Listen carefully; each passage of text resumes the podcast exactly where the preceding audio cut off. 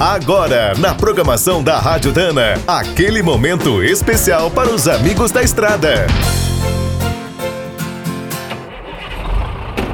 Está começando mais um minuto do caminhão. Fique por dentro das últimas notícias, histórias, dicas de manutenção e novas tecnologias. Além dos estragos que causa nas suspensões, a péssima qualidade das nossas ruas e estradas provoca outro defeito bem complicado. Muitos caminhões começam a ter problemas elétricos quando ainda são seminovos, principalmente no chicote, faróis e lanternas. Quebras de fios, falhas em conectores, maus contatos e até curtos-circuitos são frequentes o bruto vira um trem fantasma.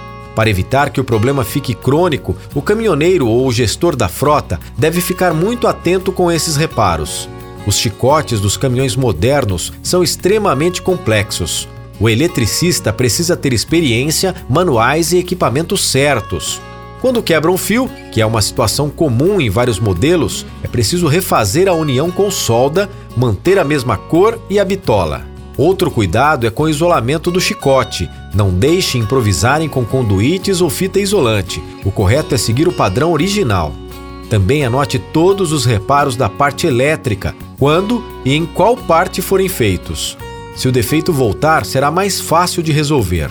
E quando for instalar um acessório, procure um especialista. Muitas vezes, uma alteração pequena pode até provocar um incêndio. Quer saber mais sobre o mundo dos pesados? Visite minutodocaminhão.com.br. Aqui todo dia tem novidade para você. O Minuto do Caminhão é um oferecimento de Spicer e Álvaros, a dupla imbatível em componentes de transmissão, suspensão e direção.